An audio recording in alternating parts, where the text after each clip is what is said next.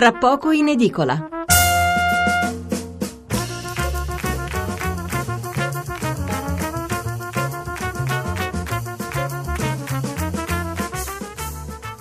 Buonasera da Stefano Mensurati e bentornati all'ascolto di Tra poco in edicola, la rassegna stampa notturna di Radio 1. 800 055 101 è il numero verde per intervenire in diretta, 335 699 29 49 il numero per mandarci un sms.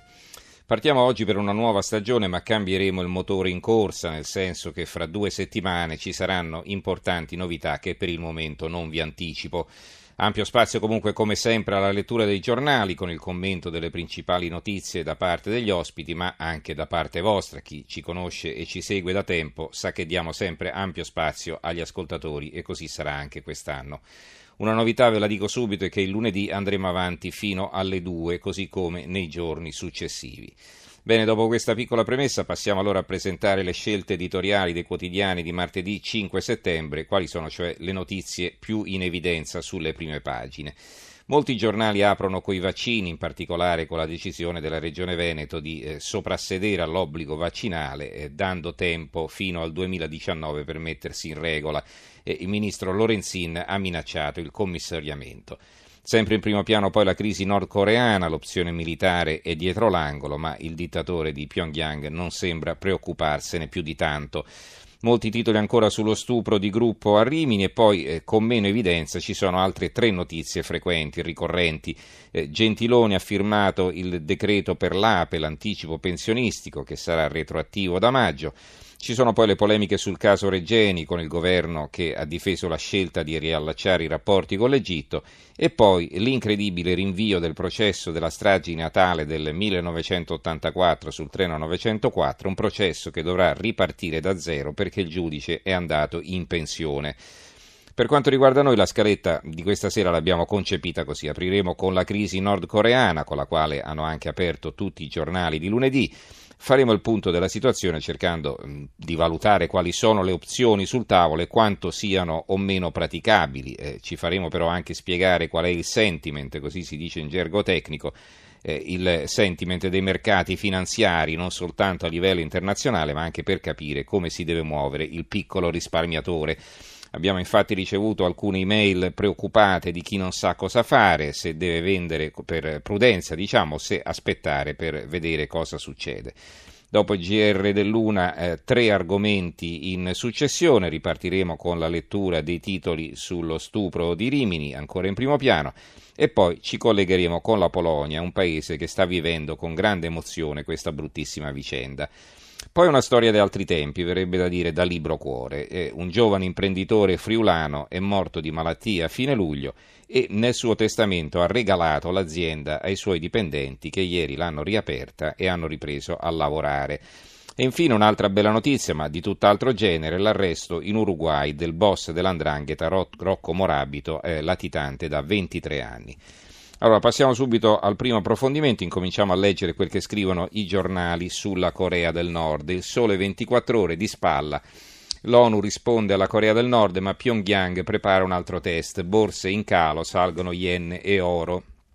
Due commenti, abbiamo però solo i titoli in prima. Se Trump accelera la rincorsa di Kim verso l'atomica è il titolo Ste- del pezzo di Stefano Carrera e poi accanto un altro eh, articolo firmato da Rita Fatiguso, eh, Pechino vuole denuclearizzare la penisola coreana. Il giornale di taglio centrale, eh, dalle sanzioni ONU ai missili di Trump, cosa rischia davvero Kim il bombarolo?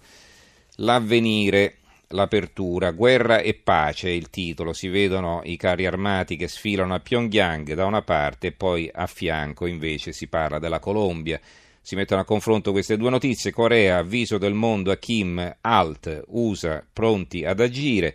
E la Colombia, il Papa porta un accordo prima della partenza, l'accordo di pace, come sapete, tra eh, governo e guerriglia. Eh, il fatto quotidiano di taglio centrale, Kim, la famiglia atomica e la guerra fredda all'ONU, un pezzo di Giampiero Gramaglia, Corea del Nord e le paure dei potenti, c'è solo il titolo in prima libero, Kim come Hitler, nessuno osa contrastarlo, è un pezzo firmato da Renato Farina, il coreano Bombarolo, nell'occhiello, il manifesto presi a testate è l'apertura dopo il pericoloso test atomico di Kim Jong-un e effetto domino tra i paesi che hanno l'atomica, all'ONU gli USA chiedono misure più dure possibili. Reazioni di Russia e Cina, via diplomatica, no all'uso della forza. Trump rimprovera la moderazione di Seoul, costretta così a bombardare il confine. Crisi coreana, il grande e sporco gioco atomico, il pezzo eh, firmato di commento firmato da Manlio Dinucci. Vi leggo l'attacco. I riflettori politici, politico-mediatici che si sono accesi, tutti focalizzati sui pericolosi test nucleari e missilistici nordcoreani, lasciano in ombra il quadro generale in cui essi si inseriscono, quello di una crescente corsa agli armamenti che, mentre mantiene un arsenale nucleare in grado di cancellare la specie umana dalla faccia della Terra, punta su testate e vettori high-tech sempre più sofisticati. Molto spazio sul foglio, ci sono tre commenti, eh, uno firmato da Raineri e se il diabolico Bannon avesse ragione sulla Corea del Nord atomica, ormai è tardi per le minacce, diceva l'ex consigliere, sapete che poi eh, si è dimesso, anzi è stato mandato via da Trump, eh, eh, non c'è più soluzione militare, ci hanno battuto, diceva Bannon, eh, e consigliava di lasciare il dossier ai cinesi. Un pezzo sul Giappone firmato da Pompili, Abe, Abe il primo ministro giapponese, rassicura i vicini ma sa che Trump è pronto a sacrificare Tokyo o Seoul per evitare attacchi in America. Eh, questa è comunque una lettura abbastanza così originale. Poi blocco cinese, un pezzo firmato da Peduzzi, nella classifica delle priorità di Pechino la minaccia di Pyongyang sta al terzo posto, numeri e analisi e si parla appunto della posizione della Cina. Il secolo XIX, qui vediamo una vignetta, a parte va bene il titolo, l'estremo tentativo per evitare un conflitto, embargo contro Kim, Kim Jong-un, eh, dell'inviato negli Stati Uniti Mastrolilli, dicevo la vignetta di Rolli, eh, Razzi si offre di andare in Corea, dice uno, l'altro risponde, ma Kim ce l'ha già una testata miniaturizzata, dice l'altro. Il Gazzettino di Venezia, Corea, gli Stati Uniti sfidano la Cina, ora è troppo, fermate Kim. Va bene, ci sono anche altri titoli, però insomma di minor rilievo su altri quotidiani, quindi tagliamo corto e veniamo al commento. Eh, 800 055 101 il numero verde, 335 699 2949 il numero per gli sms, ve lo ricordo e saluto Gianluca Verzelli, vice direttore centrale di Banca Acros. Verzelli, buonasera. Buonasera. Allora, come sempre non bisogna fasciarsi la testa prima di essersela rotta, eh, nel momento in cui la crisi è più acuta eh, le borse mondiali, insomma, tutto sommato hanno retto bene, in Europa ci sono state perdite molto contenute, inferiori al mezzo punto percentuale, in America il Dow Jones ha chiuso con un leggerissimo guadagno. Eppure, eppure diciamo, il momento è delicato, perché Verzelli?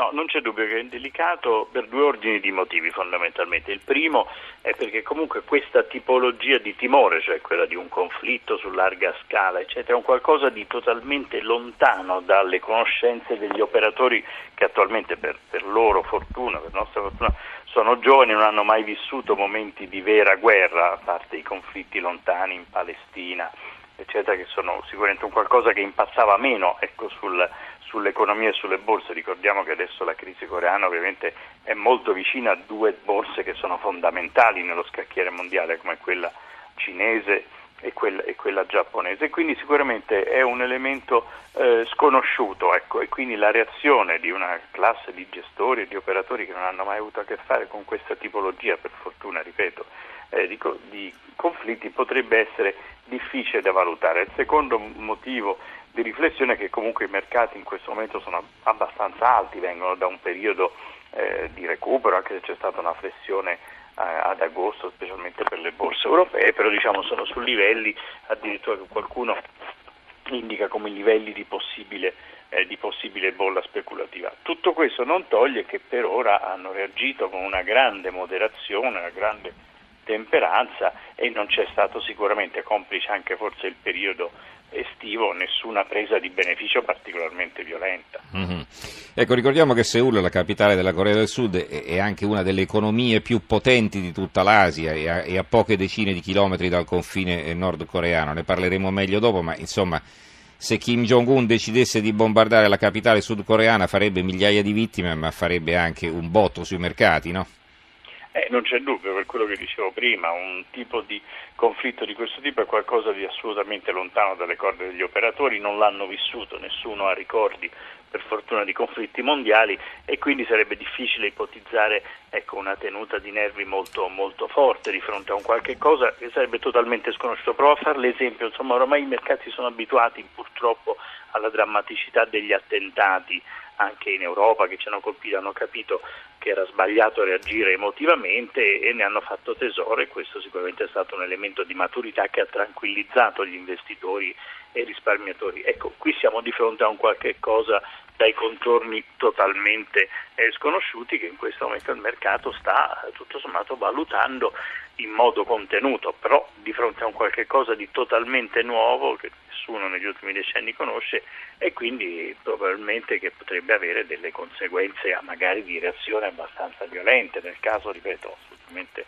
eh, non auspicabile che succedesse. I mercati stanno puntando molto sul fatto che alla fine si vada per una soluzione negoziale, che quindi in qualche modo la crisi rientri, questo sia anche complice in un momento di incertezza per quanto riguarda la guida eh, del, governo, del, governo, americano, forse con un altro tipo di guida, in questo momento i mercati avrebbero fatto anche delle riflessioni ancor meno, ancor meno preoccupanti. Mm-hmm. Però ripeto, dietro l'angolo c'è un elemento totalmente sconosciuto e questo bisogna fare comunque delle riflessioni da molta attenzione. Allora, eh, ciò chiarito, veniamo ai consigli pratici, cioè cosa deve fare un piccolo risparmiatore che ha diciamo quei 10, 20, 30 mila euro investiti in azioni? Mi ha scritto per esempio un pensionato romano che ha conservato eh, il pacchetto di azioni Enel dai tempi dell'emissione e quindi finora ha guadagnato sicuramente bene. Verzelli.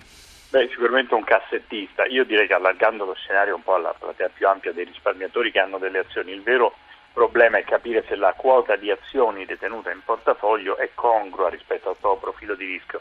Cioè, in questi anni il fatto che i titoli di Stato italiani, a cui noi eravamo abituati, rendessero molto molto poco ha spinto gradualmente la maggior parte dei risparmiatori verso dei comportamenti sicuramente più europei, più internazionali, più maturi, quindi verso una diversificazione sull'investimento azionario. Ecco, l'importante è capire se non si è andati oltre per la ricerca di un rendimento non ha fatto sì che il proprio portafoglio percentualmente invece esponga dei rischi. Allora in quel caso è chiaro che forse questa è una buona opportunità per riflettere e capire se dire, non si hanno troppe azioni in portafoglio non solo in proporzione al proprio profilo di rischio ma anche al proprio eh, tenuta di stress nel caso ci fossero dei ribaltamenti, anche se mhm. bisogna dire che comunque in questi anni non sono mai mancati diciamo, i motivi dalle crisi petrolifere, dalle problematiche degli attacchi terroristici, la crisi geopolitica molto importante, quindi i mercati hanno abituato anche i risparmiatori a una grande volatilità e un grande nervosismo. Ecco, non dovrebbero scoprirlo solo sta, sta, stasera perché